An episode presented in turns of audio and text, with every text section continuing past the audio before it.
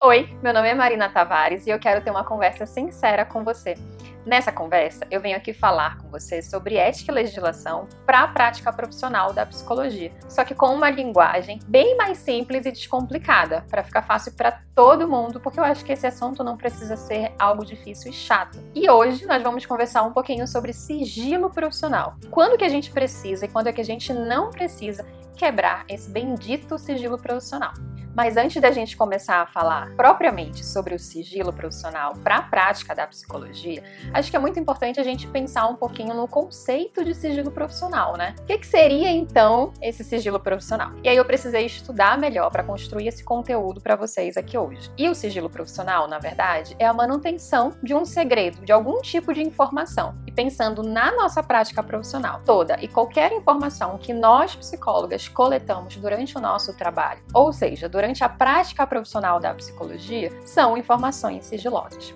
E aí a gente vai ver já já como é que isso aparece no nosso código de ética. Mas a gente pode e deve pensar no sigilo profissional a partir tanto da confidencialidade da pessoa que a gente atende, quanto da privacidade, que inclusive é justamente isso que aparece previsto no nosso código de ética, lá no artigo 9, que prevê a seguinte forma: é dever do psicólogo respeitar o sigilo profissional a fim de proteger, por meio da confidencialidade, a intimidade das pessoas, grupos, organizações a que tem acesso no exercício profissional. Quando a gente fala então sobre confidencialidade, a gente pode pensar como um resguardo de toda e qualquer informação que seja passada para a gente durante a nossa atuação profissional, tá? A gente vai falar sempre do exercício profissional da psicologia. E se a gente parar para pensar, só conseguimos trabalhar se a pessoa que a gente atende confia na gente, não é? E acreditar que as informações que ela passa durante todo o atendimento psicológico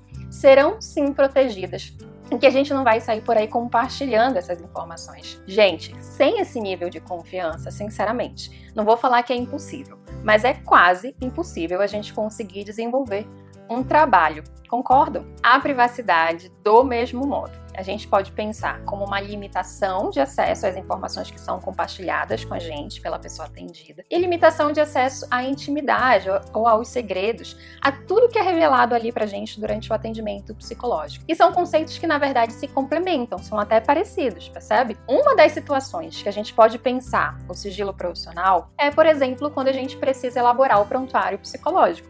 O prontuário psicológico é um documento de direito da pessoa atendida e, ao mesmo tempo, é considerado um documento sigiloso. Sempre tem alguém que me pergunta: Marina, como é que tu fala que o prontuário é documento sigiloso? A pessoa tem direito de ter acesso? Ou ainda, me falam assim: Não elaboro prontuário porque nossos pacientes têm direito ao sigilo profissional. E sim, tá? Prontuário é documento sigiloso e a pessoa atendida tem direito de acesso. Assim como no caso do atendimento de criança e adolescente, os pais ou os responsáveis legais têm direito não só de acesso, mas também de solicitar uma cópia desse documento. Por que que então, criatura, tu está me falando que o prontuário é documento sigiloso? Essa é você me perguntando e a criatura sou eu no caso, tá? Prontuário psicológico é documento sigiloso, porque o acesso a esse documento deve ser restrito. Ou seja, não é qualquer pessoa que pode ter acesso ao prontuário psicológico ou a qualquer prontuário, porque a gente está falando aqui de prestação de serviço na área da saúde. Pensando em um exemplo mais prático, tudo que é conversado durante o atendimento em psicoterapia, por exemplo, deve ser guardado sob sigilo profissional, certo? Então, algo que eu espero que vocês não tenham dúvidas, mas eu acho que vale eu trazer como uma pergunta para a gente conversar, certo? Somos ou não somos, afinal, obrigadas a garantir o sigilo profissional. E sim, nós somos obrigadas, tá? Isso está previsto lá no nosso artigo 9 do nosso Código de Ética, como eu já falei para vocês. Mas existem situações em que nós podemos optar pela quebra do sigilo profissional. E muita gente ainda acredita que não podemos jamais fazer quebra de sigilo profissional. Assim como existe previsto no nosso Código de Ética a obrigatoriedade de garantirmos o sigilo profissional, existe previsto também nesse mesmo Código de Ética a possibilidade da quebra do sigilo profissional. Tá lá no artigo 10. Mas calma aí, a gente não pode fazer essa quebra de sigilo de qualquer forma, tá? Ou por qualquer motivo. Então, a primeira coisa em relação à quebra de sigilo que todo mundo precisa saber. A quebra do sigilo profissional precisa ser sempre, gente, sem exceção, com uma justificativa teórica e técnica. E eu costumo orientar que, como as duas coisas estão previstas no nosso Código de Ética Profissional, nós podemos responder eticamente tanto por manter o sigilo profissional como por quebrar. Então, assim como para qualquer decisão profissional, na hora de optarmos por manter ou quebrar o sigilo, precisamos ter uma fundamentação teórica e técnica. Belezinha? eu não consigo falar para vocês todos os casos em que a gente tem que manter e todos os casos que a gente tem que quebrar o sigilo, porque senão a gente ficaria horas ou até mesmo dias aqui nessa conversa. Mas para ficar mais didático, para todo mundo entender melhor, eu pensei em algumas situações em que podemos quebrar o sigilo profissional. Mas lembrem que isso vai ser sempre uma decisão de responsabilidade da psicóloga que vai assumir o caso, tá? Inclusive, isso está previsto lá no nosso artigo 2 do nosso código, que é dever de toda psicóloga assumir responsabilidade profissional apenas para as atividades que tiver capacitação teórica técnica e pessoal. Não sei se é esse o texto, mas é quase isso, tá? Então, ó, não vai sair por aí falando. Ah, eu fiz isso, aquilo, porque a Marina falou no vídeo ali, era pra eu quebrar ou manter sigilo. Tá, cada um assume a sua responsabilidade ética aqui. Mas voltando, muita coisa precisa ser levada em consideração quando a gente tem que pensar em manter ou quebrar o sigilo profissional. E uma delas é a gravidade daquela informação ou a gravidade da situação, por exemplo. Mas existem alguns casos que eu me sinto super tranquila aqui de falar para vocês que a gente pode optar pela quebra do sigilo ou alguns outros casos em que a gente até deve, tá bom? E sempre que eu penso ou estudo as questões relacionadas a sigilo, eu chego à conclusão que, vejam por favor se vocês concordam comigo, sempre que a gente precisa passar informações que coletamos, que tivemos conhecimento ou acesso ali durante o nosso exercício profissional, para uma terceira pessoa, eu já considero como quebra de sigilo. O que é que vocês acham? Porque, por exemplo, quando a gente atende criança ou adolescente, e eu costumo falar que a nossa principal responsabilidade ética é, antes de qualquer coisa, com a pessoa que é atendida. Então, nesse caso desse exemplo, é com a criança ou com o adolescente que a gente está atendendo a nossa responsabilidade. Toda e qualquer informação desse trabalho que eu passe para os pais ou os responsáveis legais, eu estarei fazendo quebra de sigilo em relação ao meu paciente, ou meu cliente, como vocês preferirem chamar, que é, nesse caso, a criança ou adolescente, percebe? Mas presta atenção. Ao mesmo tempo que a gente precisa garantir o direito ao sigilo profissional de tudo que acontece ali no atendimento com a criança ou com o adolescente, por outro lado, a gente precisa garantir também o direito que os pais, os responsáveis legais, têm de receber informações sobre o trabalho que é prestado ou sobre o trabalho que é desenvolvido ali com a criança ou com o adolescente. Então agora, vejam se vocês concordam ou discordam de mim. Se vocês pensam diferente, inclusive, acho que podem compartilhar um pouquinho comigo como é que vocês pensam a questão do sigilo profissional. Que tal? Assim eu não fico falando sozinha aqui. Então vamos lá. Pensem comigo. Se eu atendo uma criança, por exemplo, e eu preciso garantir o sigilo profissional do atendimento dessa criança, qualquer informação que eu passe relacionada a esse trabalho, a esse atendimento, para os pais ou para os responsáveis legais, eu estarei fazendo uma quebra de sigilo de certa forma. A minha responsabilidade ética é com o atendimento da criança, não é? Mas ó, muita calma nessa hora. O fato de que esses pais e responsáveis legais têm direito de ter informações sobre o trabalho que eu faço com a criança, o fato de eles terem direito de receber as orientações que forem pertinentes, os encaminhamentos que forem importantes, tudo isso, claro, pensando no bom andamento do trabalho que eu estou fazendo e sempre a partir do tipo de trabalho e dos objetivos desse trabalho que eu desenvolvo, eu tenho mais do que uma justificativa teórica e técnica para fazer a quebra de sigilo. E numa orientação de pais, por exemplo, compartilhar algumas informações que eu achar que são importantes a partir do atendimento que eu fiz com a criança, que é o meu paciente. Entendeu? Percebe que nesse caso a gente faz uma quebra de sigilo relacionada à criança que a gente está atendendo, que a gente está passando a informação para uma terceira pessoa, o pai, a mãe, o responsável legal, mas a gente faz essa quebra de sigilo com uma fundamentação teórica e técnica, que inclusive está previsto lá no nosso código de ética que os pais responsáveis legais têm direito de acesso a informações, aos encaminhamentos, às orientações que forem importantes, tá? Pensando aqui em outro exemplo, para ficar mais claro ainda para vocês. Se eu atendo uma pessoa adulta e o pai a mãe, namorado, namorada, quem quer que seja, entra em contato comigo falando assim: Fulano sai toda santa semana dizendo que vai para psicoterapia e que tá fazendo esse processo com você. Você pode confirmar para mim se fulano faz psicoterapia mesmo com você? Isso é real, tá? Já vi isso acontecer na prática. Só que se eu respondo simplesmente que sim, fulano faz psicoterapia comigo na melhor boa vontade, só para confirmar a informação, eu tô fazendo quebra de sigilo, não tô? Qualquer informação que eu passe para essa terceira pessoa, eu estarei fazendo quebra de sigilo. Vocês concordam comigo? Eu tenho um exemplo da minha vida pessoal sobre isso. Ano passado, eu não lembro, mas eu acho que foi ano passado. Eu indiquei para uma amiga minha, a Mariana, o trabalho de uma psicóloga que também é amiga minha, a Kátia. Dois nomes fictícios, tá? Só para vocês entenderem. Porque essa minha amiga queria iniciar um processo de psicoterapia aqui em São Paulo. E a Kátia também trabalhou comigo lá no CRP, que foi onde eu conheci, mas inclusive nenhuma das duas atua mais lá como funcionária. Enfim, eu entrei em contato com a Kátia e falei assim: Kátia, Posso te indicar uma amiga para psicoterapia? Como é que tá a tua agenda? Essa minha amiga morava em Belém e tá querendo voltar a fazer psicoterapia. E ela quer uma psicóloga que trabalhe com abordagem cognitiva e comportamental. A Kátia me respondeu que ainda tinha alguns horários livres e que eu poderia repassar o contato dela sem problema nenhum. Se a Kátia, que é a psicóloga, chega para mim depois de mais semanas, na maior boa vontade, porque nós somos amigas, e me fala assim: Ah, Marina, a Mariana entrou em contato comigo e eu atendi ela no dia tal, demos início, por exemplo, ao processo de psicoterapia. Pronto, para mim isso já é quebra de sigilo profissional, vocês concordam? Mas a Kátia, que é uma profissional competentíssima, etiquíssima, não sei nem se existe essa palavra e ela não compartilha nada comigo, ela não compartilhou nada comigo. Nem se a pessoa que eu indico entrou ou não entrou em contato, se começou ou não começou o processo de psicoterapia. E é por essas e outras que eu sempre indico para Caixa uma pessoa que me pede indicação de psicóloga.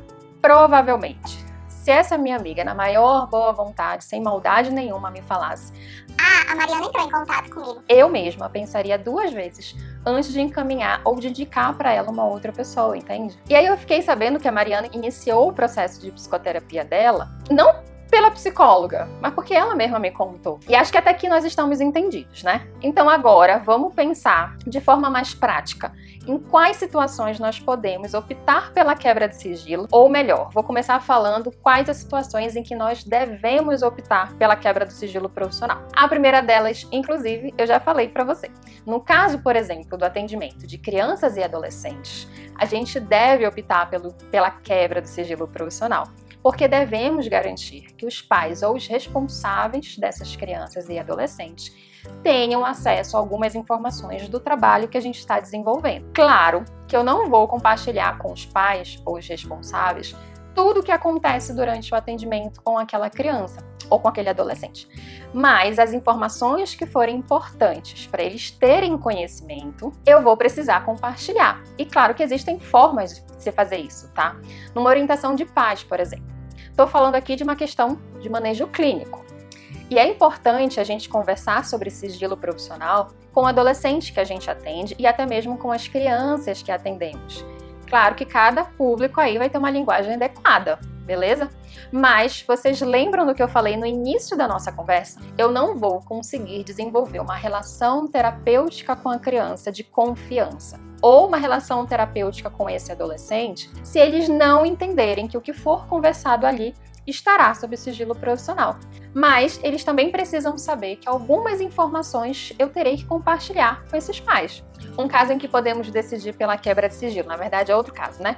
Quando a gente atende uma pessoa adulta e essa pessoa adulta pede pra gente conversar com o pai, com a mãe, com o familiar, com o namorado, namorada, qualquer pessoa que seja. Claro que se eu atendo uma pessoa adulta e ela me faz esse tipo de pedido, eu vou precisar analisar tecnicamente se eu vou realmente entrar em contato com essa pessoa, tá? Porque isso pode variar de acordo com cada psicóloga, pode variar a partir da abordagem da teórica da psicóloga. Claro que a quantidade de informação que vai ser conversado com essa terceira pessoa precisa, antes de qualquer outra coisa, ser combinado com a pessoa que eu atendo. E do mesmo jeito, existem formas e formas de se fazer isso na prática. Não é porque eu estou dizendo que nesse exemplo é possível que a gente vai sair fazendo de qualquer jeito. Existem formas éticas de se fazer isso. Mas esse é um exemplo de uma situação em que podemos optar pela quebra de sigilo. E aí vamos tentar pensar então em alguns casos mais graves, em que a pessoa que eu atendo traz para mim uma informação durante um atendimento psicológico que ela está se colocando em risco ou colocando em risco uma outra pessoa.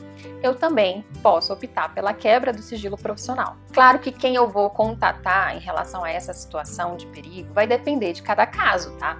Vai depender da gravidade, da situação, mas, por exemplo, se eu atendo uma pessoa e ela compartilha comigo pensamentos suicidas, eu posso e devo pensar em contatar uma outra pessoa que faça parte, tipo, de uma rede de apoio dessa pessoa que eu atendo. Um pai, uma mãe ou qualquer outra pessoa que seja próxima e que vá servir dessa rede de apoio. E lógico que isso precisa ser conversado com a pessoa que a gente atende, tá? Porque, por exemplo, se eu receber alguma informação durante os atendimentos que me mostre indícios ou até que me dê certeza de que a pessoa vai se ferir, vai se machucar, ou vai ferir alguém que eu não vou poder garantir o sigilo profissional. E aí eu vou precisar pedir ajuda, algo nesse sentido, tá? Que tem que ser conversado. E da mesma forma, o manejo para lidar com esse tipo de situação vai depender de cada psicóloga. Existem psicólogas que, no momento em que recebem a informação da ideação suicida, por exemplo, automaticamente entram em contato com a família ou alguém que faça parte de uma rede de apoio dessa pessoa.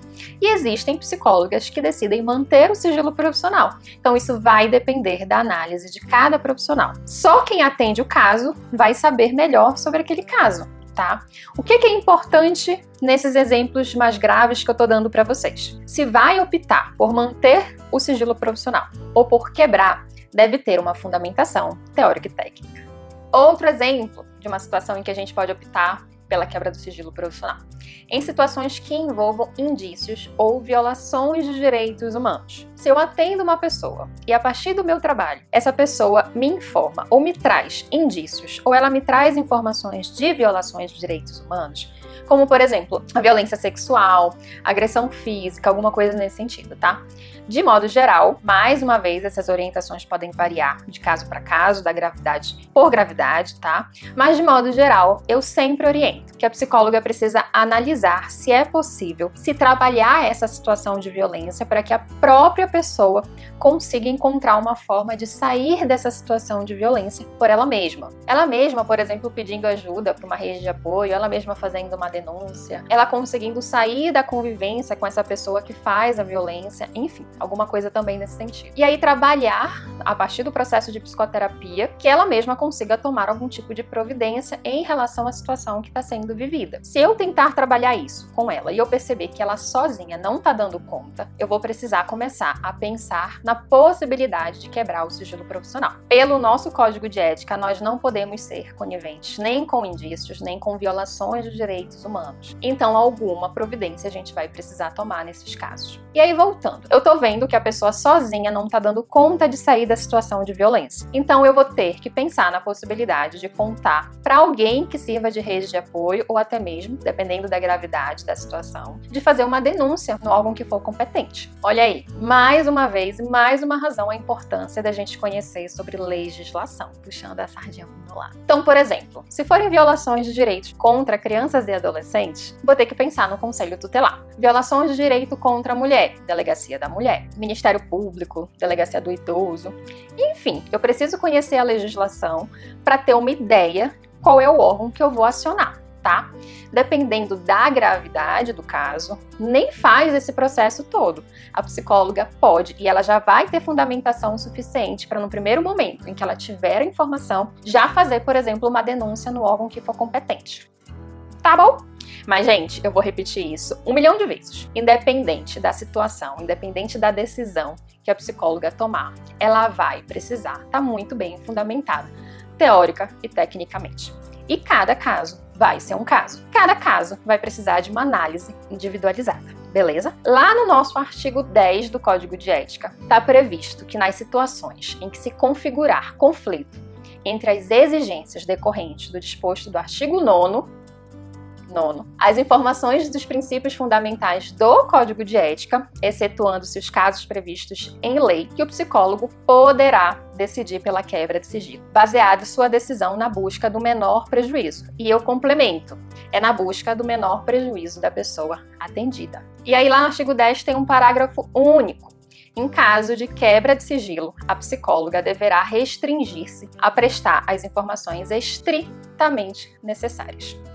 Então, toda e qualquer quebra de sigilo profissional precisa sempre levar em consideração o menor prejuízo da pessoa atendida e a prestação das informações que forem estritamente necessárias. Aquilo que não for necessário, a gente não vai compartilhar. Mas Marina, quais as informações que são estritamente necessárias? Eu tenho certeza que você pensou nessa pergunta. Vai depender de cada caso, gente. Vai depender da gravidade, vai depender de, da forma como a psicóloga gosta de trabalhar, vai depender do referencial teórico. Eu sei que muita gente não gosta disso mas vai depender, tá? Que eu posso fazer? E aí, pra gente finalizar de uma forma mais tranquila o nosso conteúdo de hoje, porque eu acho que tá muito pesado. Tá puxado.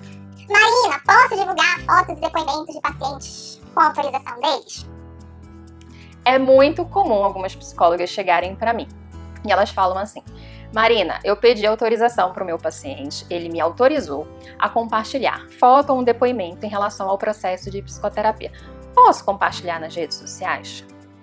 Não pode, criatura. Eu sei que muita gente não concorda comigo e vocês têm todo o direito de não concordar, tá? Todo mundo aqui tem que saber muito bem o que é está fazendo da própria vida. Mas eu vou explicar para vocês. No momento em que a gente compartilha uma foto ou um depoimento de uma pessoa atendida por nós, ou até mesmo falando de ex-pacientes, ou seja, atendida no exercício profissional da psicologia, a gente não está garantindo o sigilo profissional. A gente não está garantindo a confidencialidade, a intimidade e a privacidade dessa pessoa. Então, no momento em que a gente compartilha uma foto ou um depoimento, mesmo que autorizados, nós estamos fazendo quebra de sigilo profissional. E eu digo mais, ao meu ver, nesse momento a gente faz uma quebra de sigilo completamente desnecessária, tá? Sem fundamentação, sem, sem nada. Primeiro, que não tem busca de menor prejuízo nenhum aí da pessoa que a gente atende. E segundo, porque existem milhões de formas da gente divulgar o nosso trabalho, da gente mostrar o quanto a gente tem conhecimento naquilo que a gente se propõe a fazer. A gente pode fazer isso de diversas formas. A gente não precisa compartilhar foto de paciente ou depoimento de paciente para mostrar para o público, nossa, vejam como eu sou uma profissional ótima, ética e competente. A minha orientação é que não se compartilhe nem depoimento, nem foto de paciente, mesmo que seja autorizado. O que, que geralmente acontece? Pelo menos é o que eu vejo que acontece, tá? Muitas psicólogas me perguntam se pode ou se não pode compartilhar foto e depoimento. Eu falo que não, que a minha orientação é que não, porque eu entendo que é quebra de sigilo profissional. Então a gente tá ferindo, tá violando o que está previsto no nosso código de ética.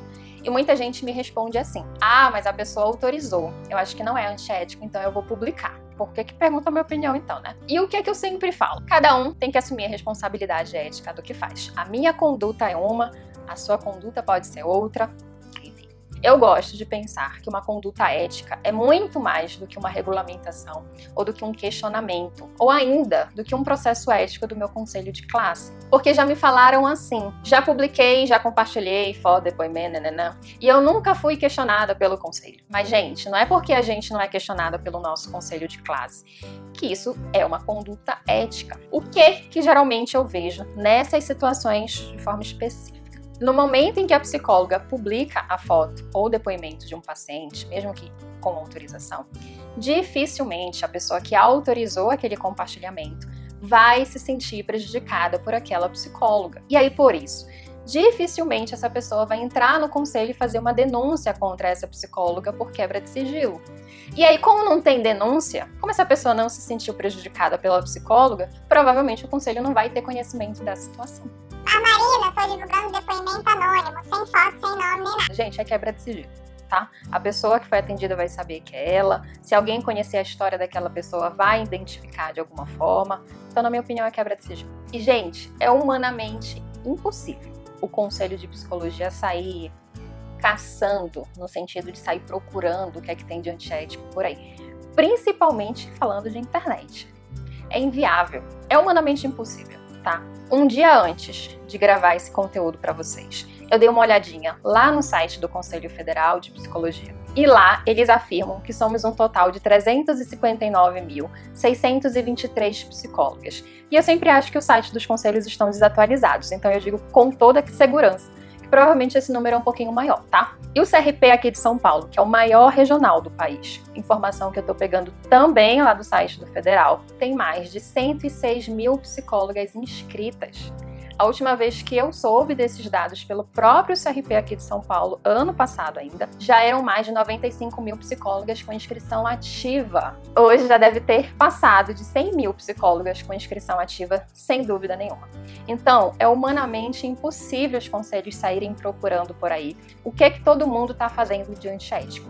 É impossível. E é humanamente impossível porque não tem profissional suficiente dentro dos conselhos para ficar procurando na internet todas as divulgações e todas as publicidades erradas. Mas ó, se o conselho recebe a denúncia sobre uma irregularidade, sobre indícios de condutas antiéticas, eles vão ter obrigação de tomar algum tipo de providência tá? Então, a partir do momento em que eles recebem a informação, a partir do momento que eles têm conhecimento, eles são responsáveis por tomar algum tipo de providência.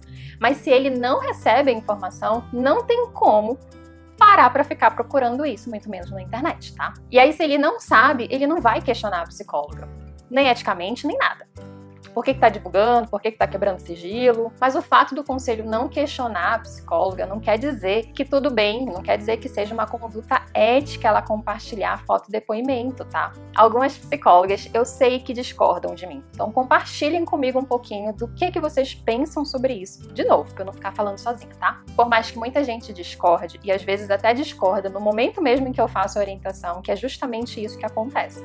A psicóloga chega, me pergunta: Posso compartilhar de depoimento que esteja autorizado pelo próprio paciente? Aí eu respondo: olha, fazer isso é quebra de sigilo, tá? E é uma quebra de sigilo completamente desnecessária. Aí eu falo tudo isso que eu já falei para vocês.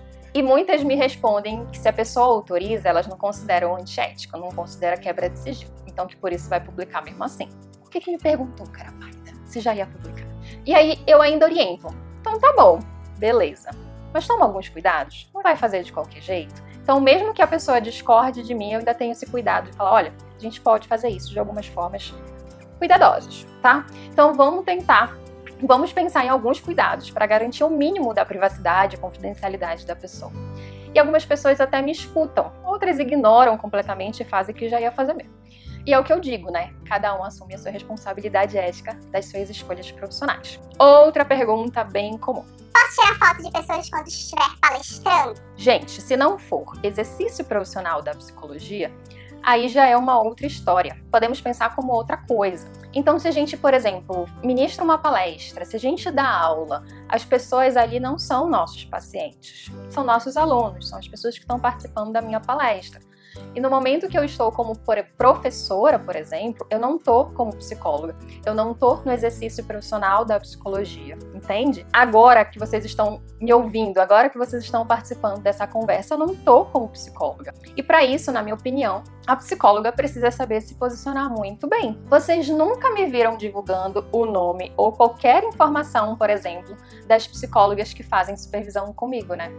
A supervisão, ela é um exercício profissional da psicologia. Então vocês nunca me viram divulgando foto, vocês nunca me viram divulgando screenshot no Zoom quando tá rolando a supervisão.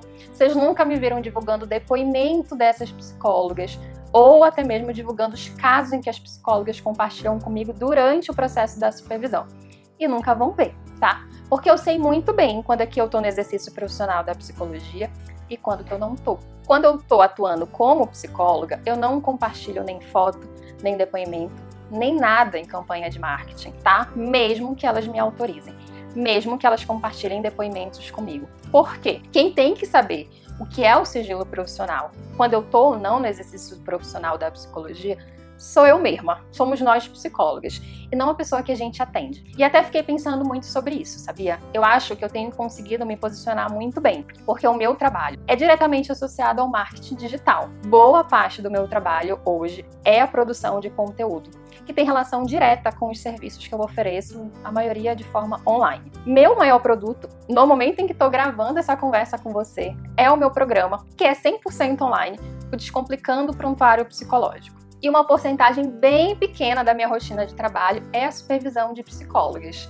que no caso aqui seriam como se fossem as minhas pacientes, tá? E a supervisão na psicologia de psicólogas é um exercício profissional da psicologia. E eu acho que eu venho conseguindo me posicionar muito bem quando eu tô como psicóloga e quando eu não tô como psicóloga, porque pelo menos até agora, em nenhum momento, eu fui questionada. E eu uso o depoimento das minhas alunas em campanhas de marketing. Eu uso a imagem delas, elas me autorizam a usar a imagem, depoimento, relato, tá?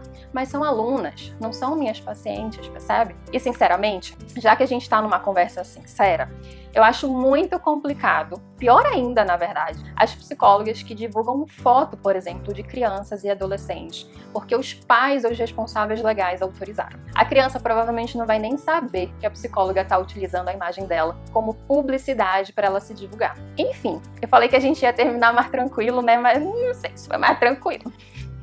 Mas por hoje é só. E olha só, você pode sempre compartilhar alguma experiência ou deixar sua dúvida enviando um e-mail para mim pelo endereço podcast@marinatavares.com.br, por onde eu posso responder diretamente ou criar um novo episódio ou até mesmo fazer a leitura da sua mensagem ao final da nossa próxima conversa sincera.